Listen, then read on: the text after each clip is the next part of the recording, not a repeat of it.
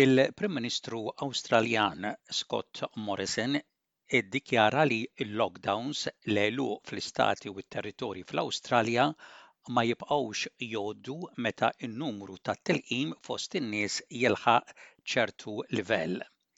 Dan waqt li n-numru ta' każi tal-virus tal-varjant Delta madwar l-Awstralja, b'mod partikolari fi New South Wales, qed ikompli jikber. Il-Premier Gladys Berejiklian tgħid li waqt li n-numru ta' infezzjonijiet għadu għoli, ir-rata ta' tilqim laħqet numru rekord għall-istat. We're up to 5.9 million jabs in New South Wales. I'd set a target of 6 million by the end of the month, and it looks like we'll be at least a week ahead of schedule. So I'm so pleased that everybody's really heard the call, heard the messages, and is coming out to get him vaccinated. Il-pazjenti fl-isptarijiet fi New South Wales edin ikomplu jiżdiedu. It-tabib Ni Nguyen tgħid li 25 fil-mija tal-pazjenti li jiddaħħlu l-isptar fil-kura intensiva f'Nepean Hospital għandhom anqas minn 40 sena. Hija qed titlob lill-pubbliku biex jieħu t-tilqima biex titħaffef it-tagħbija fuq l-isptarijiet, il-ħaddiema fl-isptar u l-familji ta' dawk affettwati.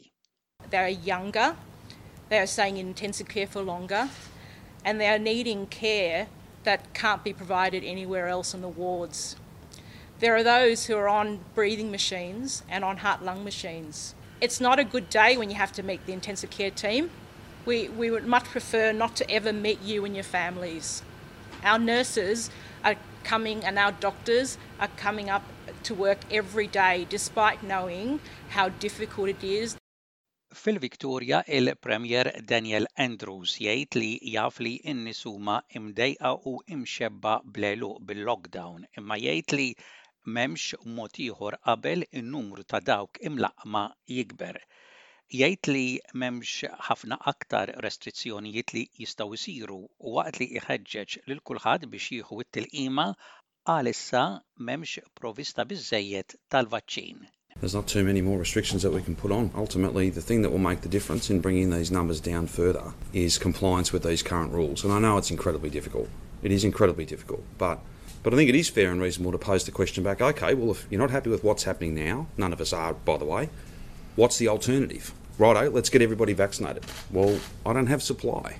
I don't have enough vaccine to vaccinate everyone or even to get to 70 per cent, 90 per cent next week, it's going to take time. Il-Prim Ministru Scott Morrison iddikjara li l-għeluq, il-lockdowns, ma jkunux aktar aċċettabbli meta n-numru milħuq ta' dawk imlaqqma jinkiseb. Il-Kabinett Nazzjonali ssettja massimu ta' 70 u 80 fil-mija ta' dawk imlaqqma biex jitnaqqas iċ-ċans ta' lockdown u nimxu f'ambjent aktar normali. Imma mhux l-Istati u t-territorji kollha jaqblu. Xi wħud qed jitolbu li l-immudellar ta' dan il-pjan jerġa' jsir biex jippermetti rati aktar għolja ta' infezzjonijiet. Qegħdin jitolbu wkoll li jkunu inklużi t-tfal li bħalissa mhumiex f'dan il-pjan. Il-Prim Ministru jgħid li l-konċentrament għandu jinbidel fuq in-numru ta' dawk fl-isptar minflok fuq in-numru ta' każi ta' kuljum meta n-numru ta' dawk imlaqqma jintlaħaq. Huwa jgħid li fl-Awstralja jkollna ngħixu bil-virus madwarna kif għamilna b'mard ieħor infettiv.